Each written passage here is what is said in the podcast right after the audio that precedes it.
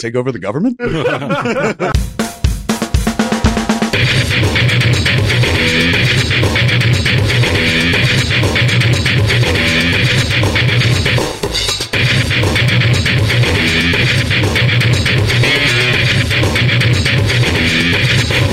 In fact, don't ask me for photos.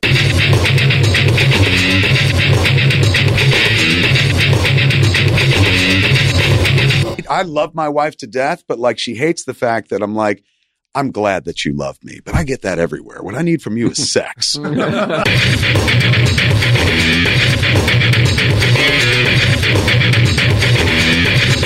Tell him, Steve Dave. Hello and welcome to this week's edition of Tell 'em Steve Dave. I am here with Walt and I am here with Q Hey. and I am here with Kevin Smith. yes, I'm a guest. You're a guest. This is part two. The first part of this is going to be on Smodcast and Kevin's YouTube channel. This part is going to be on our regular feed, and you can go to uh, patreon.com slash tell 'em Steve Dave for the video. If you want to see it, you go, you go behind the in the, the club. You got to join the fucking Tesdy kids in Tesdy Town, right? It's a good time. You want to be a that's a You want to see the video too, particularly because the video is like you can hear what we were talking about, but you got to see the faces everyone was making. oh, they were such serious faces. Um, all right, so back to the show. Uh, we uh, we recorded an hour over at Smodcast. We recorded for three hours. To be honest with you, we're breaking it up into three episodes, and this is the second part of the uh, of the of our long conversation happening here on the Tesdy podcast. Uh, so if you didn't listen to Smodcast prior to this, you're probably not missing much. It's not like we fucking had any revelations you haven't heard before or anything like that. But it is definitely worth a listen uh, to catch up to where we are. Because right now, as soon as I stop talking, we're going to dive back in to where the conversation is. So it's going to suddenly, we're going to go from me explaining shit to like us deep in something. And so if you're like, what the fuck? They went deep hard and fast with no lubricant. It's because we already went, you know, just the tip on Smodcast. Now we're taking it to the shaft. And then there's mm-hmm. three hours. And so in the third hour, which is over on Smodcast, um, deep, son. that's it. That's what we're going for. we don't get in there right away. We ease ourselves in. So, yes, the third part of this you'll be able to find on Smodcast, both on the podcast and on uh, my YouTube channel and stuff. But for right now, enjoy section two, ladies and gentlemen, the Tesdy part of our long conversation. My God, you love this man. Uh, we deal with this every week. every week. Here, let me ask you this: Have and you got to be honest, Yes, dead honest. dead honest. Would you? No, that's clear. I don't have to ask that question. He's made that very clear. Is the wall green? Have you have has he ever done something so moving that you have gotten emotional uh, or cried?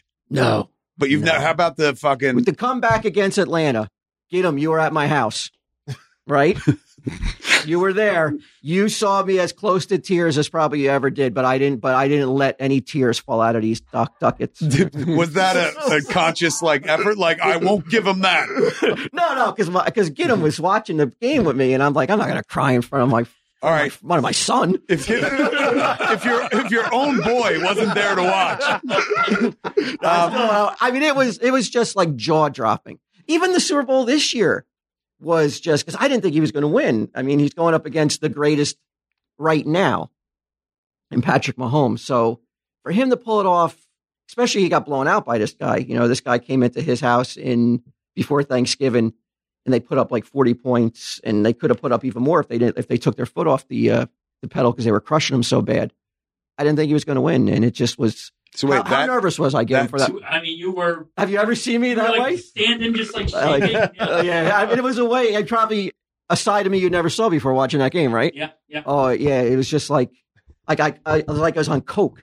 If I, I don't know how I know never- what that is. I don't know. I think that's what I would be like if I was like if I took an eight ball. compare it to how a whole eight ball. this is how you would be. You would just be like dead. What compare it to when you were passionate about the Devils and the Devils were up for a cup Very very similar.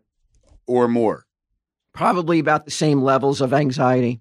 Where I was like, where I'm off the couch, I'm running around, my hands are shaking, my feet are freezing because I'm so nervous. And And you don't even give be- a fuck about the team. It's just the It's guy. just him, yeah, because I don't want to hear anybody fucking at me on the on the social media, and be like, "Oh, how'd your boy do?"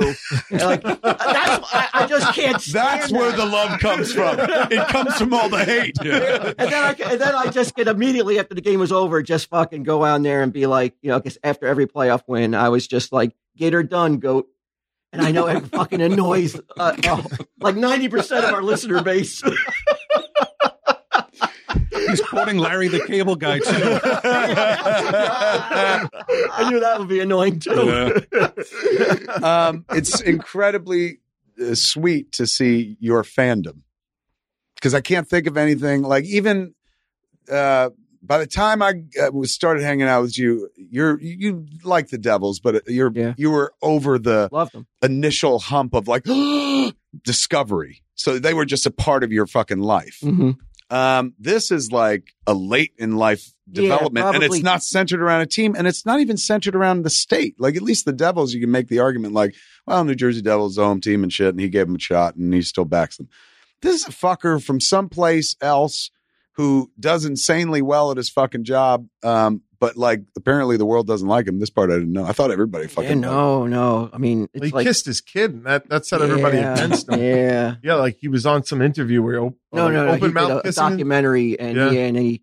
That's what. Yeah, He the open mouth kissed his. I was son, waiting for him to- yeah, yeah, but I mean, correct. He just kissed his son on the lips. yeah, I, I know. I, I knew he was. I knew that he was. He was going to take some shit for that, and I was just like, oh, Tom, why'd you do Yeah, it? it's Go, like- no, go. If I- if- Don't get that done. Go. Do it when the cameras are off. yeah, like if there should be like, I wish that like I was buddies with the guy because there's nobody probably close to him that could be like, you got to burn that footage.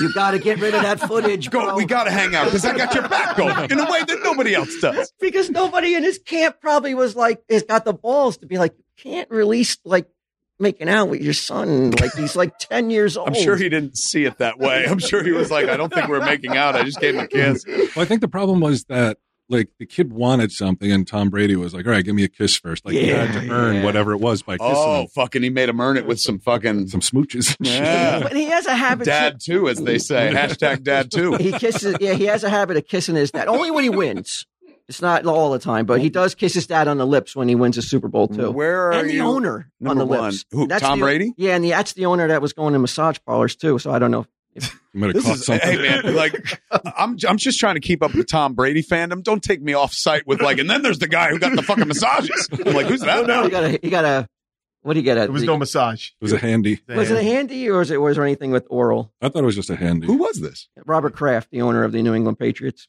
Got a hand job? Guy with God knows how much money decides to go to a fucking low rent massage parlor Before parlor. the Super Bowl, no, before the AFC Championship. But he always did it, right? It was a thing. Yeah, I think had it was his, his lucky thing. Like if I get a Until hand, it wasn't. Until he got my caught in the lucky thing sting. became my unlucky thing. um, so so charming, but also very like I guess it makes sense in as much as you're like and follow the path. You're like I started doing it to make fun of him, and then I actually fell in love with him. It is kind of a meet cute story. You could literally turn that into a romantic comedy.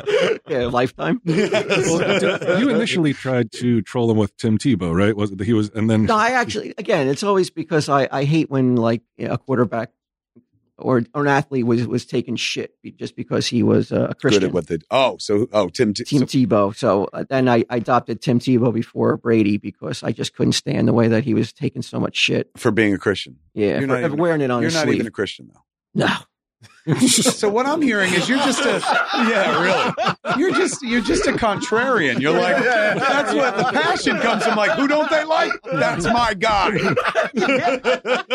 yeah. But then I actually, but then the troll became what's what became what the prince.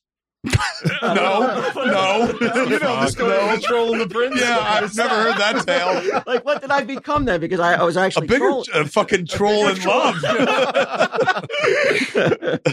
yeah, because I legitimately learned, like, became to like, like, just marvel, legitimately marvel, and legitimately be like, just wow, just knocked on my ass by like all this guy's accomplishments. Were you liking him when we were still doing comic book men?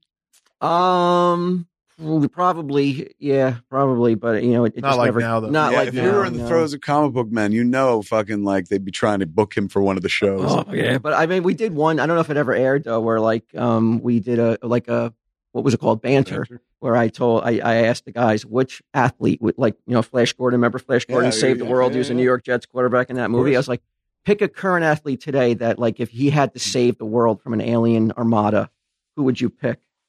And um, you know everybody was wrong because Great I was question. like, it's Tom Brady, idiot. It's like if you don't pick Tom Brady, you want the world to die. And that's I when if it ever AMC aired, was though. like, cancel it. They're talking about sports now. What's the point? Cancel it. Um, the uh, the uh, Patreons uh, was started when, right after the collapse of or the cancellation. Mm. Didn't collapse. They canceled uh, Comic Book Men. I've told this story before, but it was always so fucking shocking to me. Every year that they renewed the show, I was like, "Are you kidding me? Like, really? Again?" Like, and not in a bad way, but I was always shocked because I was always sooner or later I thought they'd be like, "Nobody wants to watch you and your fucking friends on TV." And eventually they did say that, but it took seven years to get there. So every year they renewed the show, I was always like, "Man, I can't believe they fucking renewed it." The one time, like where I was like, "Oh my god, of course we're getting another season." I just had a heart attack. Like fucking, I'm all over the place. and Like they had you come to upfronts twice. and I did the upfronts as well. So I was like, oh, we're definitely fucking coming back.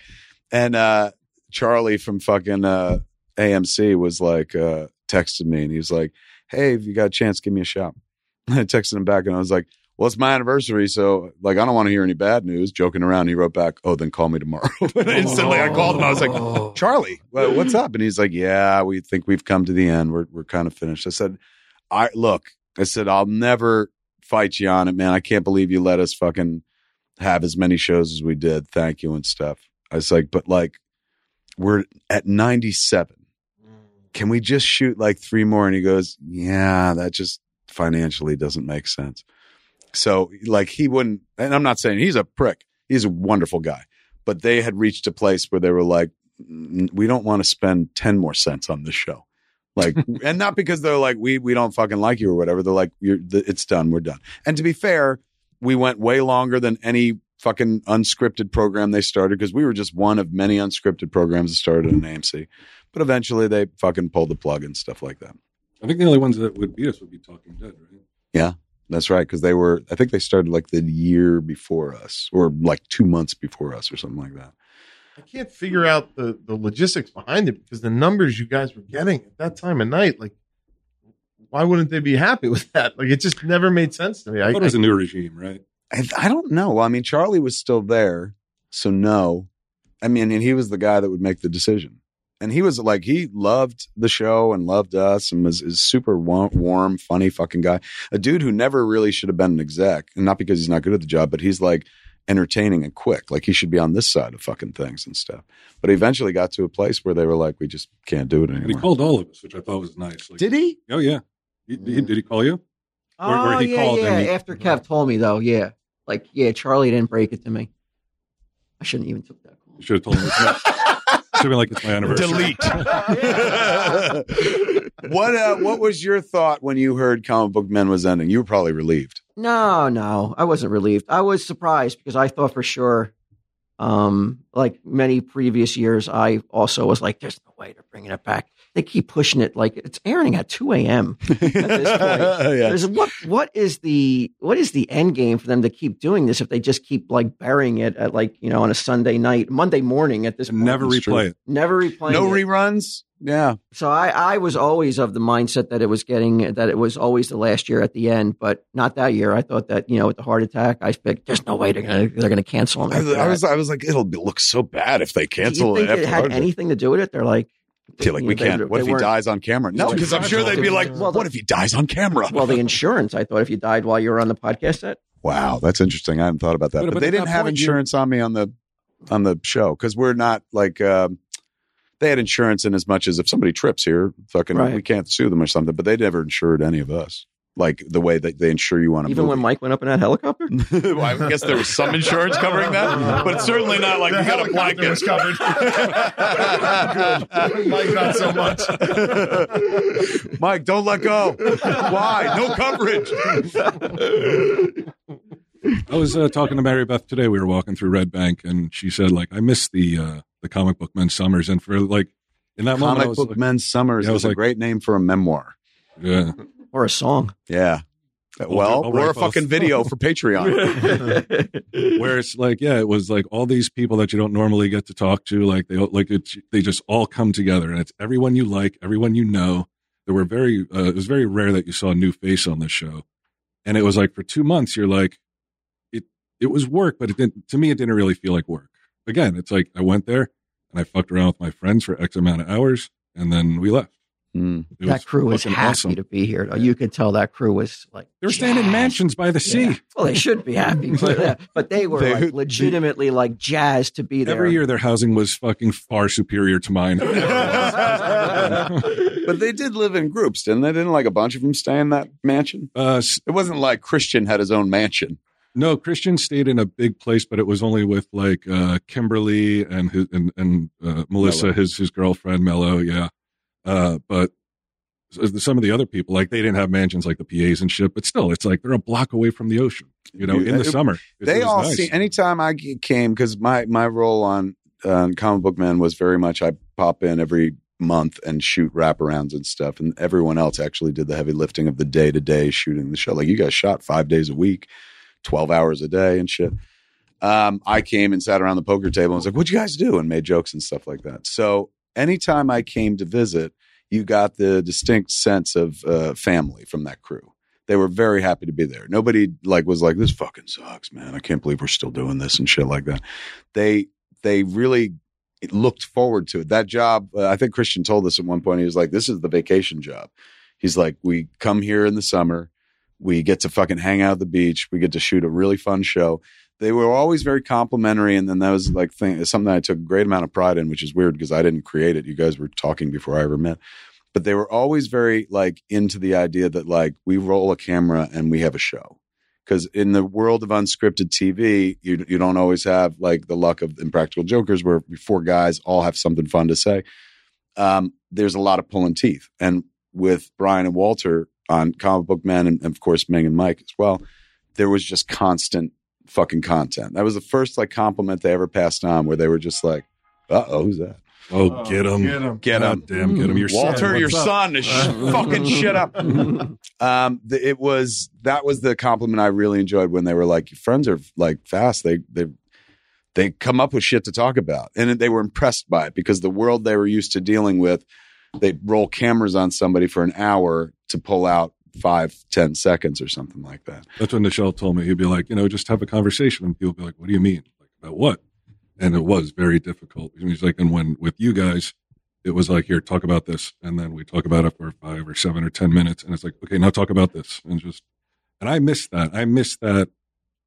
I felt like it kept me very sharp, even through the like again, a fucking oxycontin addiction. Hmm. It still kept my mind sharp, and I felt fast. And like when it, we got away from that, I'm not doing it, you know, every day in the summer. I just, I don't know. It felt like your mind feels more muddled and a little slower because you're not, you're not You're not being sharp. Yeah, Right, it's, it's yeah. basically that. It is kind of the exercise quotient. Um, when you heard Comic Book Men was canceled, you were like, "Woohoo!" No, I couldn't believe My it. show's still on. I'm like, welcome to season eight, bitches. Uh, no, I, I couldn't believe it. I, I, I like just looking at the numbers. I'm, I'm still, I still don't understand how they didn't pick it back up. It just seems like a no brainer. I, I pitched to them recently on something else to AMC, and everyone I pitched to, I didn't recognize anybody, but all of them on the pitch were like, "We love Comic Book Men." I was like, "All right, well, do it again." They're like, uh, "Anyway, what do you got?" it. Well, I'm ho- I, I, we talked about it on Tell 'em Steve Dave because we, we just were in the process of putting together this deal with Warner Media where we produce stuff, and I'm gonna try and get it brought back. That'd be amazing. I'm gonna if you can resurrect the show, because one of the things that I like deal with on social media is not people being like "fuck the goat," people, which is something you deal with all the time with your Tom Brady love. I deal with a bunch of people who are like, "Why don't you do comic book men again?" As if I am in charge of that. As if I'm like, well, I elect not to because I don't want to be on TV and fuck my friends. It's like I have no choice in the matter. Like somebody else doesn't want to do it. If somebody wanted to fucking revive Yeah. it, I would love to. We're, we're, we're, as soon as we get all of our, um, our office space and all that shit, we're going to go out with some stuff. And that's going to be one of the things that I try and push. And I'm hoping that because it's a new deal and they're excited to see what they bring, what we bring, like, oh, they great. green light the first three things. they'll be yeah, that they'll be like, fuck, this is great. We could do it. So it's, it's a plan, but I, I didn't realize how long it took to get a development deal. Going. Like six months now. I'm like, all right, let's get started. But And the thing about the budget was it wasn't huge. It was not a big No. budget for a show like that. But it's, Comic book man. yeah, but you know what it was? I believe it was about five million a season. I think something like that. which for those like listening or watching um I'm trying to think of a show that people like Grey's Anatomy minimum 5 million uh, episode Right. Probably more than that. So we got an entire season which to be fair was how many episodes? 8 16 what do they count as? It depends. Yeah, it was usually anywhere from thirteen to sixteen. um but still Budget like never changed. a cheap show yeah. It- it- it- that's true. It's never it never like they were like oh my god the show's doing well let's spend more. And they were always into how well the show did. They were very frank about it. They're like oh my god you guys kill in your time slot. Like one of the things that made me proudest about the show when they told me was like they were like you guys kill fucking conan's numbers and he's on you know fucking tbs with a budget and shit like that so there were a bunch of people watching for a long time, and that's why we got to stay on. I remember telling Charlie at one point, like I think when they picked us up for year five, I was like, "Oh my god, I can't thank you enough." Like I know you only pick us up because you and I are friends. He's like, "You think I pick up the show because we talk on the phone sometimes?" He's like, "That's not really how television works, Kevin." He's like, "Your show makes money for us. As long as it does, we'll keep doing the show." So I guess they've hit a place where they're like, it's not enough. yeah, it's not enough money because that's it. It wasn't like we're not making enough, eh, any money. It's just like we could make more, and let's free this up for something that will make more or something. I Like often wonder if they had treated it more like IJ, where you can't fucking get away from it on the network.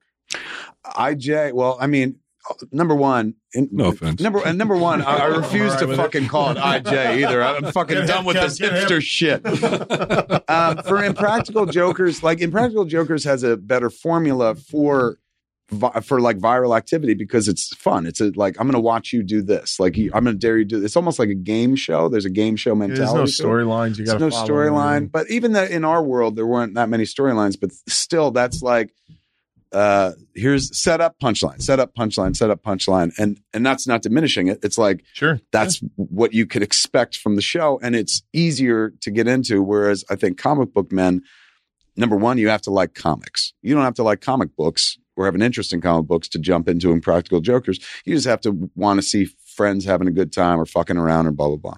So it translates far easier in a way that even if we were put ad nauseum onto amc i don't think we would have gotten all that bigger like Right. it- it- as where did you guys where did you guys notice your first big hit like netflix when people more people started seeing it? when did you realize holy shit It was it no, it was just when truTV s- just switched over to comedy, they canceled every show but us, and they just started airing us without exaggeration, like 18 hours out of the day, and it was just like you couldn't avoid it. Like you know what I mean? If you're flipping through the channels and you hit that channel, we're, we're going to be on, and if you're high enough or if it's late enough at night, you're to be like, oh, what's this stupid shit? And, and that's kind of how how it went. It was we we got lucky because our, we got we had such a shitty deal when we started doing that show. So like we didn't get because it was a reality show, even though we wrote so much and did it. Mhm. So we we did we don't get paid per airing.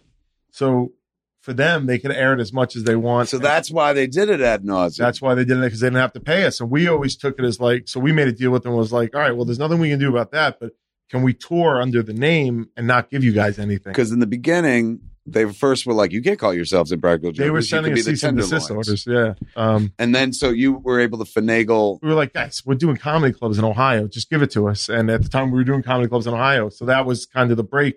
And then as we started getting into bigger, bigger venues, we were like, oh shit, the TV show is a commercial for the live tour. yes So air it as much as you want, guys. And then by, I think in the fifth season, we were like, in our contract, we were like, just put in a commercial for the live show at the end of the show.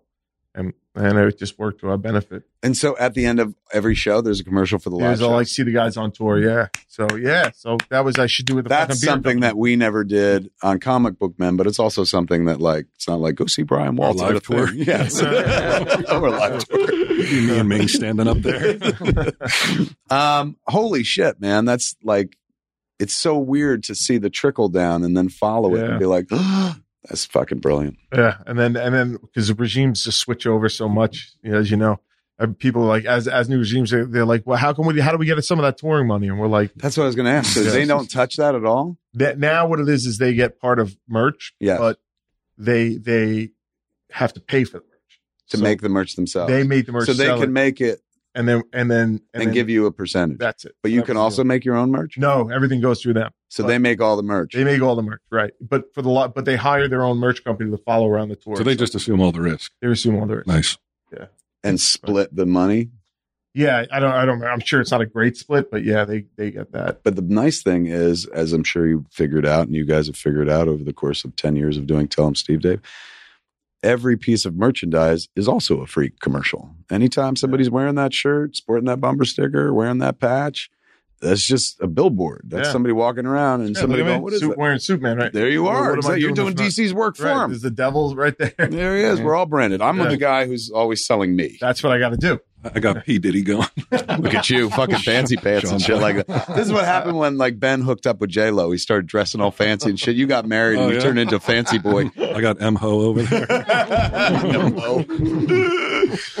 um, it is uh, um, a thing of beauty to see uh, the continued uh, success of uh, what started as a, you know, a what started as like somebody got to help out Brian has now turned into like an industry for you, a side industry. Yeah, great one. Uh, but in addition to like another industry, and Yeah. for you guys, the industry. Yeah, so much so that like I thought like when he- Tesco. when he, when he got married, I was like, that's the most greatest ending. Like you know, started like he was so like down on his luck, you know, one foot Yeah, yeah, on the yeah, stool. yeah. Could, like if we had ended it on that episode, he got Poetic. married, it would have been like then, it then, have a went like- then an older guy who goes through a midlife crisis could see the whole thing, the whole story. Just Yeah. like me with Gretzky, they'd be like, "I know what happens at the end of Tell 'em Steve Dave." I would have had my fucking foot back on the stool again. I got to get a real job. The stool's always there. It's in the corner. I didn't throw the stool out. I'm just not stepping on it this week. Was there ever any thought, or is that just amusing? That, that would have been like a, it, in a perfect world that would have been the greatest ending i thought like you know the the journey from like you know i'm i'm so depressed to now i'm happily married if if it was That a would- if it was a free podcast, would you have insisted? That's the end. I thought you were going to quit this 10 years ago. it was. That was famous uh, fucking words that Walter said when I was like, "You guys should do a podcast. You should just like they love you on fucking podcast. Sit down and do a fucking podcast." And his quote was, "Yeah, that's the cure for death." And I was like, "You'd be surprised. you would find like it's talking. You get to talk, and people get to hear you. It's about being heard in this life." And Walter goes, "I'll do it. I'm going to do it with him." And I said, "Really?" And he goes, "Yeah, he's gonna he'll quit in three episodes, so is no skin off my ass. I'll, I'll totally do it with him." And it's gone on for a fucking decade. And not only has it gone on as the original thing, it turned into something else. Like you know, we joke and, and fucking giggle, but like, there's a reason Tesdy won't fucking end until somebody dies because now it's the career. It's not Yeah. just a hobby. It's not just something nice to make somebody feel good. It is literally an industry. It's something that like puts the fucking roof over house uh, over people's heads, puts fucking nice Sean John clothing on people or whatever the fuck fancy threads. Um, it, it is it's like uh, if it was a free podcast, it could have been like, all right, we're done. But now it's like, but is it a good thing you know because the i'll see some uh, some posts online it's like you know you guys jumped the shark oh, well, come on. They said that to me on Mallrats, bro. like second film out, they were like, you jumped the shark. There's always somebody but, to say but that. This is this is what is the genius of, of these guys are, and I don't know whose idea it was, but somebody said that, and then a month later we had a we had a bumper sticker that said TSD Uh. is the shark. I said it. I saw Yeah, that. yeah. That's what it That was a means. listener yeah, Yeah, yeah. I mean, A listener That's wrote fucking that genius. in. come at us, give us the material. the fans have been like the fuel, the wind beneath the wings, the fuel actually in the show. Like so much of what you guys do, that artwork, I thought you did that. no i've done a lot of the artwork for tom steve dave not this piece though not this Oh, particular that's a piece Kuchera. yeah, yeah. So crazy that the like one of the defining attributes of Tesdy, the four color demons, which is a visual image and a visual image of something metal with reference to comics, wasn't drawn by you. No, yeah, no. There's there's a lot of artwork that isn't mine because we have a lot of uh, talented listeners. Yes. And uh, when I like this, this the tell 'em Steve Dave is the shark. That's not me either. But I just love that uh, that drawing, and I purchased it from a listener. And I was like, I'm gonna make What- a shirt out of it. I'm going to make a bumper sticker out of it. What about the shirts, like the three, the rainbow barons? Well, that's a photograph, but I designed all those shirts and everything. I, I, I made well, except the uh, the except the uh, Etchingham, the three heads, and the of course the uh, The mugshot. the four color and the mug shop. The top three ones, yeah. Yeah. Look at the flock poster. I mean, like this is this just shows up at my house. Stuff like this. You didn't even know this was I didn't even know it was coming. Walt just had What do you call made. it? Flocked? Yeah, it's like a black light poster. Yes, from Yeah. like I when uh, Ernie showed me at one point in the tour on the thing, I was like, "Oh my god, that looks like fucking something from the record rack." Like the kind of poster Wow. that was all. That's a reach back. It's a very, very reach back. Uh, for a year, for those listening who are like record rack. Uh, when we were kids in Highlands, we had a record store, believe it or not, and it was called the Record Rack, right next to Record Rack, right next to Bart the barber, the one-legged barber, who I'm sure you've Mhm. talked about Oh, many yeah. times in Testy. Bunny, we have to interrupt this fine show for a moment to tell people about underpants. Mm-hmm. Do you wear underpants? No. You don't. Why aren't you wearing underpants? I'm not aware of this. Maybe because I didn't get you any MeUndies. Is that the reason? Yeah. Oh God, I'm sorry. Well, it's time we stopped messing around about funny things and talked about something serious and important. It's your underwear. That's right. We're doing it. MeUndies believes undies are something that should be yelled about from rooftops or shown off in mirror selfies. Don't you be taking any mirror selfies. You take any selfies? A lot. You take a lot of selfies? Mm-hmm. You put them on the internet? Not yet. Not yet. I'm gonna have to inspect each and every one. I wear MeUndies, and remember that panda robe I was wearing yesterday? What? That panda robe. It was a robe with the panda bears on it. Yeah, you're cute. Yeah, you said it was cute, right? Yeah. I mean, come on. If that's not a heartfelt endorsement, I don't know what is. Uh, MeUndies isn't just here to make sure every booty is comfortable, but they're also limiting the amount of laundry you have. You, I don't like doing laundry. Do you? I don't. Me neither. They designed a membership that not only saves you 30% on each order, but delivers a fun new pair of undies or socks right to your door each month. Plus, you're the boss. You like being the boss, don't you? Yes, I love to be boss. I thought so. Uh, you can control your shipments and you can get early access to most of their exclusive prints. Uh, let's see. MeUndies are offered in a wide range of sizes from extra small to 4XL. So those little underpants to big underpants. They're for everyone. That's right. That's fair. Now that everyone is, I don't know what that means. WFH? I'm not hip enough to know what that is. I don't know what I mean. Do you know what WFH means? No, I don't. Okay, well, maybe somebody out there does. Anyway, they also offer the softest loungewear, so fill your closet with things you actually want to put on. So here we go.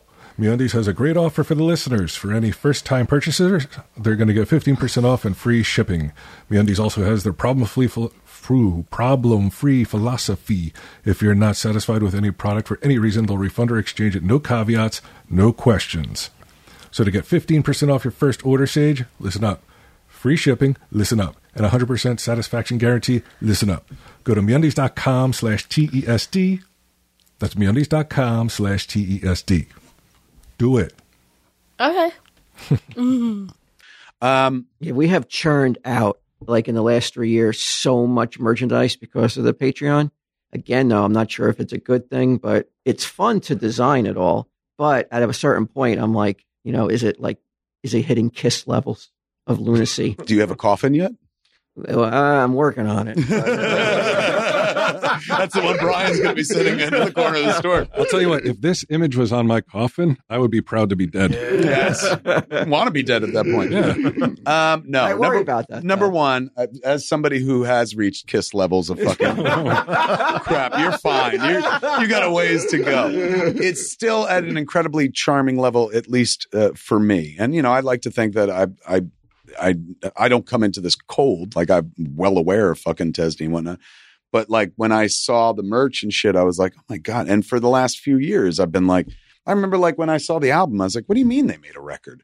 I'm like, they made a record, and I was like, like a They're singing? like, yeah, I was like, well, I, what, I was like, we haven't even made a record. And they're like, yeah, well, they've made a record. I was like, that's a doable thing. Like, I'm going to make a record.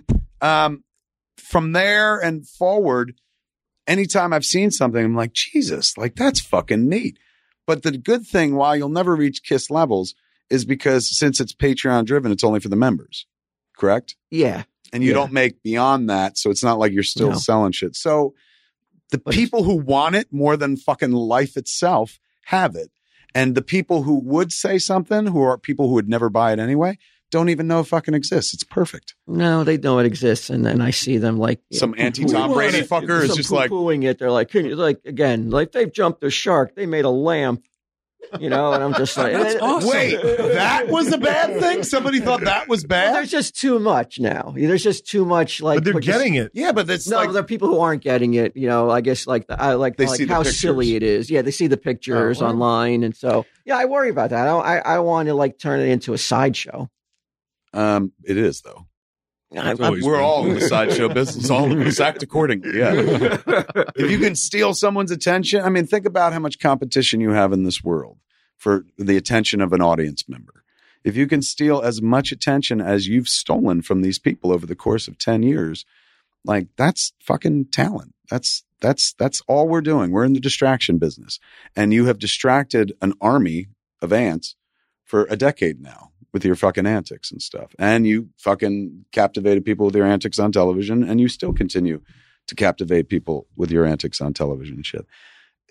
Crazy. And if I had if somebody had told me at the beginning, pick one of these fucking three, I'd be like, why am I even including the guy who yelled at the bookstore clerk? Why is he? They're like, he's he'll be a big part of this, so you got to pick out one of the three. I definitely would have said, like Quinn will not like Quinn's going to go places, but Quinn had the openness of like, let's do a thing, let's do a thing. he has like that. He's got that boyish energy that Yeah. you just want to like. You just want to like. does? Just Yeah. want to Oh, kiss, yeah. just want to kiss it Oh, on the lips. yeah. Tom Brady style. you did good. Oh. Yeah, he had like he brings that kind of like yeah he energizes uh, me definitely like when he's involved in it and whatever we're doing because he has that kind of like that boyish like Yeah, man. It's This guy's 45 years old. but- yeah but he brings he brings an energy like he like he He's he- Robin, dude. he kicks it up He's Robin. yeah yeah The boy wonder. Like, gee, Batman, let's kick some ass. I Like, just remember. ready for it. Plenty of times where I've dragged ass in here. not not for many a year Yeah. not for many a year yeah you're you you have yeah you definitely like bring a spark that you know Oh, that is jeez. very very much uh, noted and appreciated well, that's because of you guys. because all of us. There's a Kev uh, That's what I said, you guys. inspiring us what I and, and, and suggesting to do a podcast. I mean, it's Yeah. it's More than all- suggest, I made you do it. Yeah. I edited the first one and I Yeah, fucking gave you the title and was like, you have to do this. Yeah. You, but that was the, it's one thing to be like, uh, to ride you guys, give me audio and I'll cut it up together and shit and fucking no count, joint, counter joint is not the name. Like that, that He's part's tried over the years to bring that back. it's a good name, but it, this Tesdy ha- obviously I still is the think there's a Patreon episode there. Sure. there's a, definitely a sideshow called joint counter joint. Right. In a world of Patreon, don't you have to do multiple things? Like, Yeah. Oh, yeah. Oh, doesn't yeah. Sunday Jeff have a show? And Yeah. fucking get him. Do you have a show yet? No, He's on the Sunday Jeff show. He's he's the Ed McMahon. You let your son be Ed McMahon to Sunday Jeff? Yeah, I don't Should think be a have- Walton get him show. Sunday Jeff's a real talent. Yeah, Sunday. Yeah, he's- if you had, it, yeah, you- it may look like he's comatose and he, and he doesn't have a He pulse. is. He's got that hit factor though. yeah, it's it's undescribable. He's not the guy with the boyish energy. Yeah, but he has boyish energy too. Because you, like, I made him eat. I mean, I'm sure you never heard about this, but like, we had a pussy eating contest, and we used figs. Figs with hair, like fake fur around it. Why? It's the most disturbing shit you've ever seen. And that, and like when you, and like when you turn it on, I tell Sunday Jeff, like, this is what I want you to do, and he just does it like with the uh, a grin ear to ear. I guess it's kind of how like you feel like when you see like that. Well, like we're putting up a green screen. Or anytime I'm like, Jay, do this. He's like, all right. Yeah, and so like yeah, we had we had like you just for it's amazing like what like with a little bit of like like suggestion and like were you willing to do this? Yeah, okay, let's do it. Well, and then a, a it's a good thing it's in- innocent shit. Like, hey, let's shoot a little video as opposed to like, want to take over the government? You're also talking about a guy that I feel like would never be involved in shit like this. No. No, another guy that also doesn't occur to me as like somebody who's like, hey, I'll be on a microphone. No, no, yeah, and that's I guess that's like that that you know brings me to a, a point where like that is something that I will I, I will be like without a doubt your insistence not in, in a good way of like including people in your journey Mm. That's the Gretzky part. That's the like, I'm going to pass you the puck. You score because it's fun. That has inspired me to include everybody in my circle, uh, from Sunday Jeff It's clear. to my daughters. It's in the work.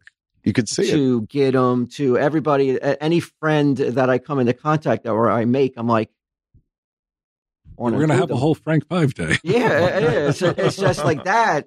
It comes from like being, in- you know, being and seeing how you uh, handled things, and including us in things throughout throughout your whole career. Mm. That comes. It definitely comes from like being seeing how you handled yourself and how you wanted to include everybody else.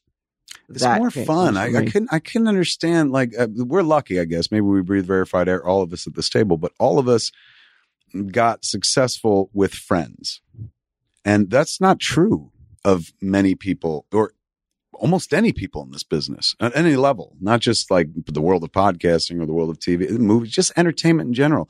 It's a very cutthroat fucking world that's filled with egos, and a lot of people, me, me, me, and fucking out front and shit like that and don't have friendships. That's conventional wisdom in the entertainment business is you don't have fucking friends because everyone's in competition with one another. We sitting here at this table have been lucky enough to have come to success side by side with the people that we were unsuccessful with as well. You know what I'm saying? Like nobody could like lie in this room because we all knew each other when. So it doesn't matter how fucking successful one could get. And you meet people in your life who are like, you're just the most fucking famous person or the most successful person I've ever met. They weren't there when you weren't. Mhm. Everyone that we work with was. And because of that, there's something more satisfying about the win. You know what I'm saying? I mean, I'm sure like we can't all be Tom Brady and win by yourself take a whole team with you and shit.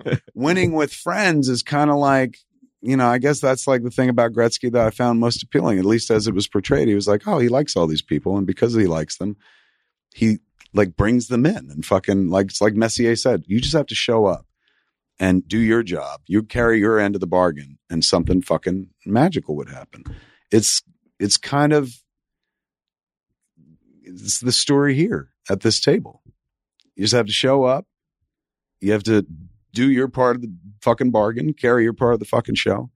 And every week something magical happens. And that was not the aim. It wasn't like, let's start this thing because it can be a thing that will fucking like will be how we make a living or how we'll be what they'll fucking talk about us when we die. They're going to talk about this shit. TESD.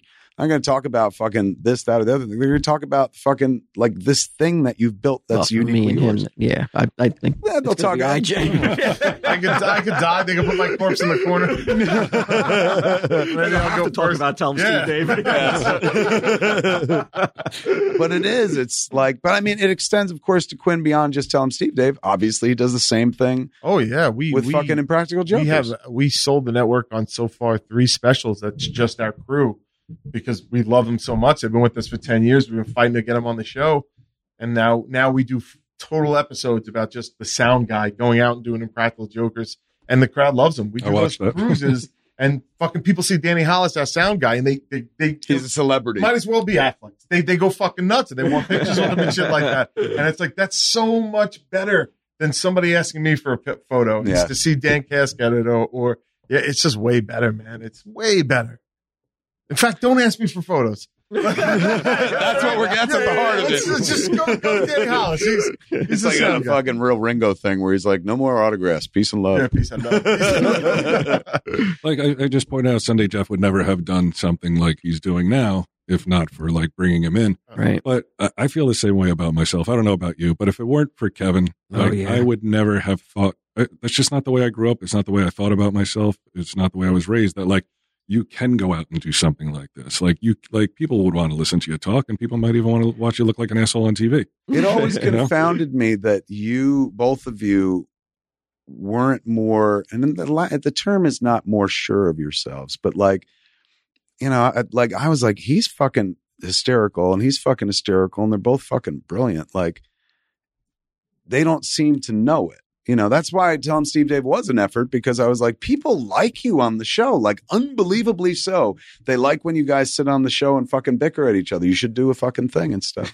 but like, it it really, it comes down to like, uh, I mean,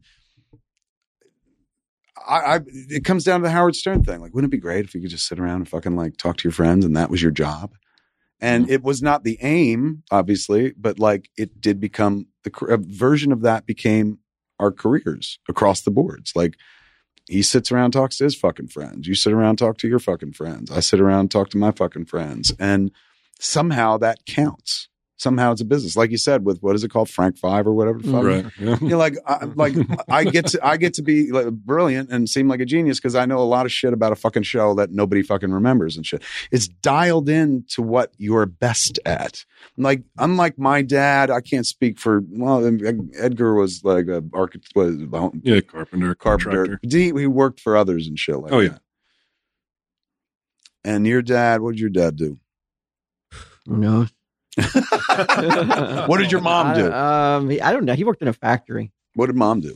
Uh, she was a, a stay-at-home mom for the most part of her What life. did you do? What did your parents do? Uh, my dad drove subways in Manhattan. He was a train operator. The fuck out of here, Yeah, really? 20 years. He, he drove the subways around from Coney Island to Manhattan, up and down. That's fucking badass. Did he ever see crime and shit? Oh my god, dude! I used to go to work with him. At, like this was the Son, 80s. there's Yeah, crime. it would be like that's when the subway cars were like all covered in Yeah, graffiti and grime. shit. And uh, yeah, he, I mean, he would have guys kill themselves on the track all the time and stuff like that. He saw that as he's driving. he Oh, saw my like a his buddy go- was called Meat Train because like every other time he worked, somebody killed himself in the eighties. Holy fuck! oh, they called him Meat Train. It was great. And uh, yeah, so we, I, you know, I would go Could you imagine you're just driving a train and you're like, comes another one. And like somebody's literally going to die and there's nothing you can do about it. After a while, it's just about the paperwork. I'm told you're like, oh, for fuck's sake! Like now I got to stay That's, here. cr- that is crazy. The way Yeah. that like people hit a pigeon and they're like, oh man. yeah, exactly.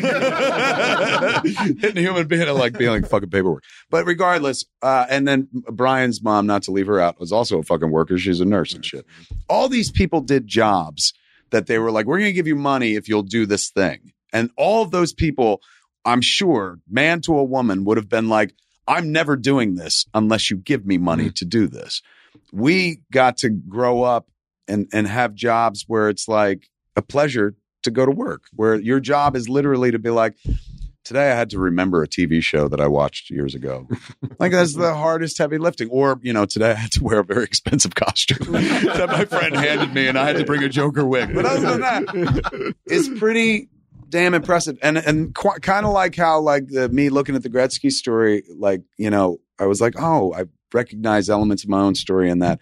And that's why I'm drawn to it in the first place. Not because the dude was so vastly different, though he was, uh, from me in weird ways. We were similar, and it was like nice to, for like to see like. I think that's ultimately what I came down to. I was like, even though I don't do what that person does, I recognize that person. I recognize myself in that person. The values that person has are similar to fucking mine.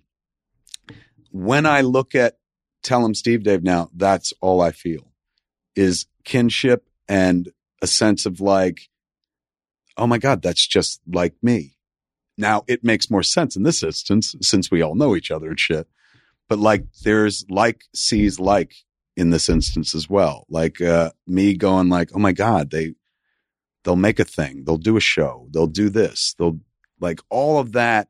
And I don't want it to sound condescending, but makes me like insanely fucking proud because I do feel a small sense of like, same way I'm always like, if I didn't meet Walt, Clerks doesn't happen. I don't meet Bryan, Clerks doesn't happen. I don't meet Jay, Clerks doesn't happen. I feel like I leave this world going, if I'm the lodestar in this instance, if I don't exist, this doesn't exist. We say that. We say And that. it, it makes it time. gives me, and I don't mean that as a sense of like, and so hence give me all the money. It, I mean it as a sense of like, this is going to sound fucking weird. I've done a lot of things in life, and I'm proud of all the things I've done, and some of them are very obvious and big and stuff like that. But one of the things I'm proudest of is this, and not because like, like I created this, but because the, I, I just know that it wouldn't have happened if we all hadn't met. Like I know you two, if we'd never met, you two would never be sitting around going like, we should start one of them podcasts you hear so much about. Um, you guys wouldn't know each other. dude. I say it constantly. If Like, he come in through- I, I, my life is is not even recognizable. but it's but you can trace it back further to like I I need to meet Walter. Yeah.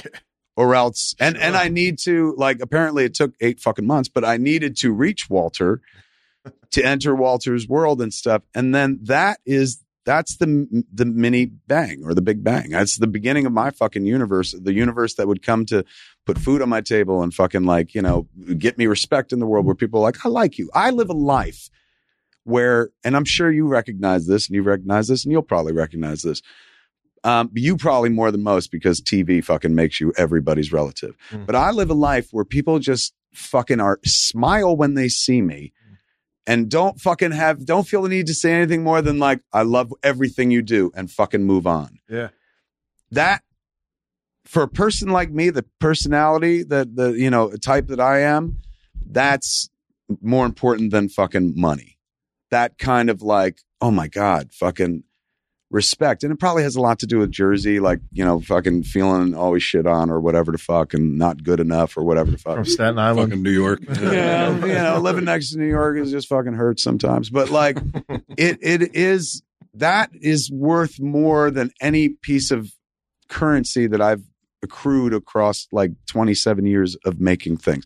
Because you can't fucking spend that and it cannot be minted but once. That's that that you and me don't meet. I don't have that in life where some people are just like, fucking love your shit, man. And I say to them, thank you. And it's a brief exchange, but I go on my day and I feel like a million fucking bucks. I have something that a lot of people don't have in life. This fucker didn't have that years ago. And that's why he was like, I got one foot on the stool. Nobody fucking cares. I don't even need, I love my wife to death, but like she hates the fact that I'm like, I'm glad that you love me, but I get that everywhere. What I need from you is sex. sex is what we do. Love, I can get on the streets. And I take that for granted all the time because it's just been my life for a quarter of a century now. But that moment, whenever somebody's just like, fucking love your shit, man. And I'm like, thank you. And I go on with my day, traces right back to me going like, so I understand that you like comic books. Yeah, yeah, yeah. I always wonder that because I'm like, I, I, I still think though that you probably would have written Clerks. Never. No, Yeah, I don't know I, why. I can point. I, I look. I spent a lot you were of a writer before you met me. but I didn't write clerks. And what did I write? I wrote SNL type sketches. But like I meet you, you introduce me to him, and he is the key to clerks because he's Randall. Mm-hmm. So like your sensibility is very close to his, but as we all know, Bryan is singular individual. So Bryan Bryan manifests Randall and stuff. So I I don't ever write cl- and then also add to it, I don't meet Jason Mewes unless I meet him through Walter and Bryan. So That's true. Randall and Jay don't exist. What do I make a movie about fucking Dante? Mm. You did. well, with Dante, not about Dante. So yeah, no, it's it's I can point to that and be like, that is true. Walter and I did this recently. I won't go deep into it. So, Bunny, you love music, don't you? Yes, I love music. You love listening to it, nice and loud, right? Yes. But that drives Dada crazy. So, what's what's good? What can we do to so Dada doesn't have to hear it? Because there's a prank. Earbuds No, there's, there's a prank. is a prank. Yeah. I don't know what that means, but we're talking about earbuds right now. We're talking about Raycon. So if you need a mm. pair of wireless earbuds to take you from conference calls to solo work to Zoom meetings, Raycon's E85 work earbuds are a game changer. They changed the game. The game was there and they changed it. Do you understand what I'm saying? Mm-hmm. Okay, just as long as you're caught up. So anyway, I love Raycon. I have four pairs. Three of them I bought myself. When? Uh, don't worry about it. That's none of your business. So anyway, they're not just great for work; they're perfect for any time and anywhere you need great audio. They've got a six microphone system, six Sage, that cuts down on environmental noise and ensures your voice is crystal clear on calls. And there's also active noise canceling for maximum focus and ambient mode for when you need to hear the world around you. You very rarely hear the world around you, right? Mm-hmm. You have you have your own world. Uh, onward. Is it fun in there? We see. You'll see. Mm-hmm. All right. And Raycon's work earbuds boast a 32 hour battery life. They're super comfortable, and with a soft velvet finish and memory foam ear tips, you'll want to wear them in your off hours too. You're going to want to wear them 24 7, Bunny. You know what I'm saying? Yeah. From sunrise to sunset. uh, Raycon has a 45 day free return policy. So here you go. Go to buyraycon.com slash TESD to get 15% off your Raycon order. That's buy, B-U-Y, raycon.com slash TESD for 15% off Raycons today. That's buy buyraycon.com slash TESD. Have you got it? Did you get it? Sure. Good. I love you. But Walter and I had a quasi argument, probably our first in, in a long time, fairly recently. And in one of the, know- if you if this is gonna make you uncomfortable, you kill it. No. But I know on TESD, sometimes you guys go therapeutically and stuff. Um, Walter, um, at one point brought up, uh, like uh, me smoking weed hmm as, uh, what, what problematic or like, recently. yes. Only, and honestly, only once to me Yeah. in my entire life, Oh, which I- I said to him, I was like, Walter, I'm so glad that you didn't do this when I first started smoking weed. I was like, because I guarantee you, I would have stopped smoking weed because I know my relationship with Walter and I got where I am in life by going like, uh, he thinks that's cool. Like fucking good. That's cool. So if you had ever sat me down and been like, you probably, you, you're a fucking weed addict and you probably shouldn't smoke weed. I definitely would have fucking stopped because it, it would have scared me, like scared me straight or something like that. However, my point to Walter um, during all that was, and it was like an hour conversation was I can draw direct Three. three hours. Were you smoking weed while you were having the conversation? was I? Uh, No, I don't think. No, I You're- wasn't because I was I was too flabbergasted to light up. I was like, "What?" but Walter's point was like he he said something that was like it, it scared me for a second because he goes, "We were in the midst of like a fucking heated discussion," but he was like, "You know what?" Like I've been a bad fucking friend to you because I never fucking said something to you. I should have said something to you years ago, and I've been a bad friend to you guys. Like, what are you talking about? He's like, I, you know what? I shouldn't even be saying. I don't want to say this, and I was fucking terrified because I'm like, what is it? Fucked your wife. Yeah, well, I mean, but it, but I, that wouldn't have made me mad as much as I'm like, really? Like, How did you fucking- manage that? Yeah, and you waited until now. Why didn't you let me cuck it out? I like you. I like her. it would have been a great night for me. But it was very. It was. It was instead. It was um, like him going. I. I think you. I think you're. Uh, what was the? ex- I don't want to fucking I rephrase. said I, I I said I failed you as a friend because Yes. I didn't I didn't really ever tell you how I thought you were smoking way too much. It weed wasn't because- that. It wasn't that. It was. It was. That was the general Well, yeah, idea, but it was a much more. word. Yes. ver- verbiage was a little. You're a fucking addict. That's that. That was the words. I think junkie was the word. or I You didn't know. pull junkie. That would that would have that would have like really fucking charmed You didn't me. talk about this on Tell 'em Steve did? No, this is not my story to tell. But tell. all these things you're calling him kind of waters down me being a junkie. I well, feel like, like I said, because like you know, I I, really would, tried. I would go to, I would, I've gone to him and I've told He him. told me I, this, I, and I this went I up didn't to his know. house and I was just like, it smells like Cheech and Chong's yeah, house. this is fucked up. I said because I drove by your house and I could smell, I could smell pot coming out of your house. That is fucked up. I said, and I someone should tell you that it's fucked up, but I wouldn't tell you that though, and I because of just awkwardness, I guess. Why? Just out of cur- uh, number one, please never come to my house. Then In you'll be fairness to me, you'll it be a mile away. Oh and you'll no, be like, all fairness bullshit. It was a fan, and I smoked into the fan, so it blows it out the window. So but also, he- well, when he I'm, I got to take you back one other the whole step. neighborhood. I'm not a junkie. I'm not a junkie. The whole neighborhood is high because of your house. Is that the fear that like that the smoke will secondhand and travel inappropriately? No, no, I just felt like I'm not. There's I, no fear, only judgment. Was that the judgment? no, no I, I, I guess because I come from a. I, I I'm just the type of person that's just like I see like if you're doing it that much, Yeah. there, there could be a problem. There's a part in the documentary that Malcolm made called Clerk, which is coming out, which all three of the boys are interviewed in at various points. But Walter's interview is the, is probably the most charming because at one point, like you hear Malcolm go, "He's been high every day for the last ten years," talking about me, and Walter goes, "That's not true." And he goes, No, it's true. And Walter goes, There's no anyone could do the same thing every day for 10 years straight. Number one, what's charming about that to me is it's said by the guy sitting in the same comic book store for 20 years eating pizza and chicken fingers every fucking day. So I was like, Yeah, yeah, that's impossible to keep a streak going. But it it was like when Yeah, I didn't watched want to hear it. it was very like he doesn't Like he does. Like for a minute, it was like, nah, that can't be true. That wouldn't be true. because it's because it's also a, like a, it's a feeling of guilt on my part. So I'm like, I never say anything. I That- never say anything. That's what he said on the phone. He was like, I was so like, I, I'm fucking, I should have told you and stuff. And and for a second, I was like, oh my god, this is like the talk that I would have had with you, somebody I considered an addict, and I was like, I'm the addict now. I'm being like, I'm the one who's being focused on. So my point to Walt was like, um, Walt, like honestly, I could trace everything that we do back to weed, and Walt's like, that's not true. And he's like, clerks. And I was like, clerks, of course not. I said, but everything from Tell 'em Steve Dave forward, I said, literally, I can draw a line from weed to everything that you guys have done for the last 10 years. And he was like, bullshit. And I was like, here we go. I said, Tell 'em Steve Dave was born from a stoner, the guy who wanted to do a podcast called Joint Counter Joint.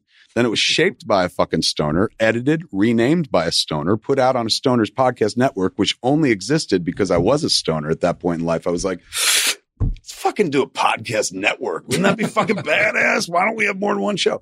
So I was like, it's marinated. The beginning of fucking Tell 'em Steve Dave is marinated in fucking weed. And not to mention the fact that Bryan used to smoke weed and stuff like that. I was like, so Tell 'em Steve Dave has weed all over it and stuff. And I was like, comic book men. And he was like, comic book men would have happened without weed. You can't tell me weed did that. I said, Walter, comic book men was pitched in a smoke session with Charlie McClellan going like, AMC wants to make a show after Walking Dead. They want to do a geek show. You got any ideas? And I was like, no.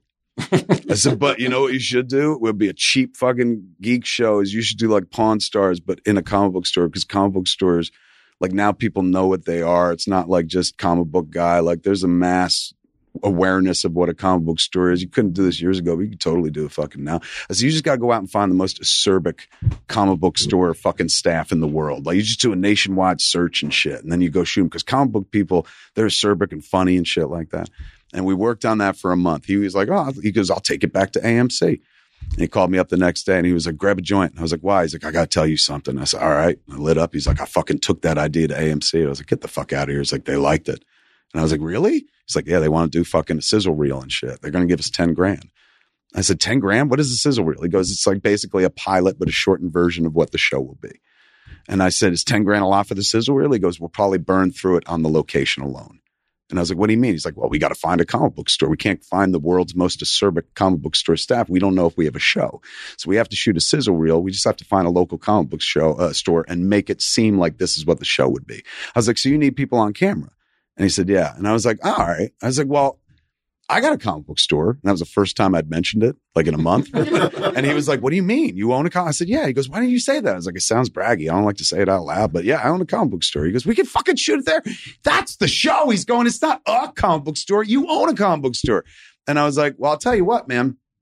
I said, the guys at the store, they do a podcast called Tell 'em Steve Dave. And they're really fucking funny, man. So tonight, I'm going to send you some links. Fucking smoke up and listen to the first five episodes and tell Tell 'em Steve Dave. So Charlie went home, fucking smoked up. And then Charlie called me up the next day and he goes, You're a fucking idiot. This is the show. And I was like, What do you mean? He's like, These two fuckers who sound like they've been married for 10 years, man. like they're hysterical. We got to meet them and shit. I was like, Really? Fantastic. Oh my God. I said, Well, problem is, they're not really into TV. Like they like watching it, but I don't think they want to be on it and shit. And sure, of course, of course, when I asked both of them, they were like, "Oh fuck no." Bryan's big thing was, "I don't want to look like an asshole," which is perfectly Bryan Johnson, but not Bryan Johnson anymore. Bryan Johnson, I knew was that guy. It was oh like, "I'm not." you, Walt. Yes, now, now he's just like dress me up like Big Batman, please. But isn't that going on the assumption though that like if you're not high, you won't come up with any ideas? Oh, that's that's ludicrous. Only, though. but only I could point to the fact that there was a time I wasn't high and didn't come up with any of the, these ideas. So, in proof, I can actually point to that. Yeah.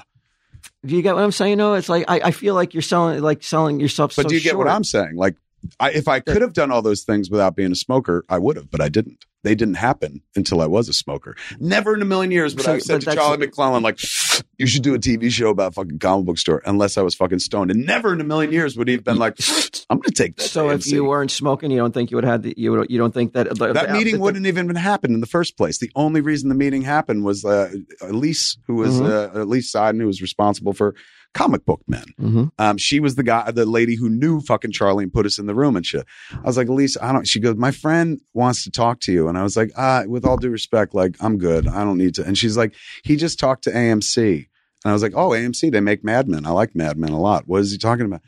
She's like, he, I don't know, he just wants to talk to you about doing a show. And I never take those meetings, but she was like, he's a stoner. And I was like, oh, all right. Well, fucking, I'm going to be smoking weed anyway. So if Charlie wants to come and talk, have him come over. And it was all born in a blaze of smoke. So he goes back and listens to the show, falls in love with it. And then he decides that like these guys are the show. And so that's when you guys get introduced to AMC. AMC comes down and meets people and shit like that. So the whole of comic book men is born in a haze of smoke, literally born out of weed. And I can honestly tell you, if I wasn't a stoner, I would not have been that ballsy.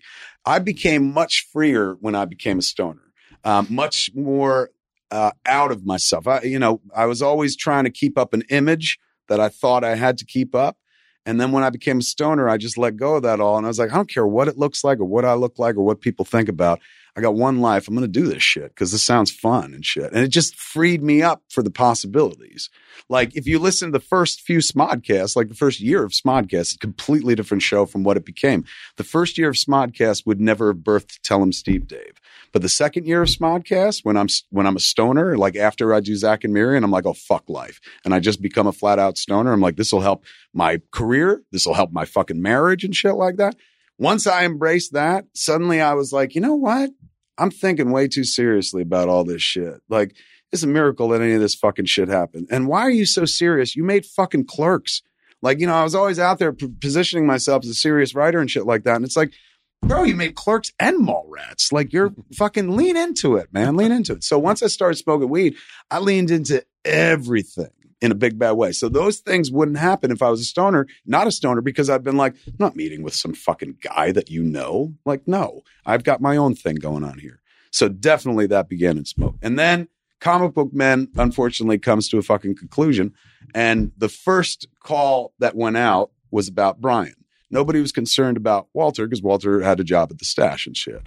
And also for years, Walter was always like, "Is this show over yet?" And he grew to he grew to enjoy it and, Yeah. and love it and embrace it. And and I still maintain to this day, and I don't even say this facetiously or just because we're friends and I'm obviously very affectionate about you, but knowing you and knowing the role that you played on that show, it's a crime that you did not get an hmm. Emmy. And I'm not talking about an Emmy for reality TV. I'm talking about best actor in a fucking anything. So And you can see, like, as the seasons go on, how much better he gets at it. Like, where fake Walt is like, it's the control is so though. It's the moment they start letting him do shit, and they start that by the end of first season when they do the commercial episode. Yeah. because that captured his imagination, and that's that Walt is the Walt that is responsible for what you guys do now. The Walt of Yeah. like I think would be com- I think cool. being on that set of comic book men really what also like you know uh, kickstarted some sort of like oh okay that's how you do it and that's how you do this Probably. Oh, we as can well. do this. Like, Yeah, people like, what right. do you want to do? And it's Yeah. like, well, I want to do this. Like, okay. yeah. And then it came on the heels too of you no, well now you have to do this. Like comic book men was something that was done for and around you. But when you start the Patreon, then you're like, I've got I'm responsible for creating content. Without content, we don't have an audience. Without an audience, there is no fucking point. So you are forced into a position of like, we got to create stuff. And now you get to make all the calls. Mhm. Like it's not like you know uh, uh, That's the Brian best Nichelle part. was a wonderful fucking collaborator, but Brian Nichelle at the end of the day could be like, well, don't do this, or let's leave this out, or something like that. He could Or even shape if we the did it, yeah, he could take it out afterwards. take it out afterwards. Now this is something where like you have complete control and authority over it. So it production came at the right time. Like it's never once during comic book men did you look around and be like, we should do this. But it was Right. necessity was the mother of invention, and suddenly you realize that you have tools to actually do this fucking thing because you've sat around watching other people do it and also you've getting help from outside fuckers and, and going like, hey man, fucking come help us because you got a fan base that's creative as fuck. All right, we're gonna put a pin in it again, man. Our ongoing conversation, uh, Smodcast, uh, TESD conversation. First hour was over on Smodcast. Second hour, you've been listening right here on the TESD podcast or watching it happen on their Patreon. Third hour, we're going to break right here, and there's going to be a third hour of this shit. You don't want to miss the third fucking hour, particularly if you're a stoner, God damn it. Third hour of this shit will be on Smodcast and on my YouTube channel, the Kevin Smith YouTube channel and stuff. But for now, we stop that conversation. You got to end your show proper, though. I feel like I'm doing too much talking on your show. Yeah, I was wondering. I was like, Walt, just say, tell 'em Steve Dave. tell 'em Steve Dave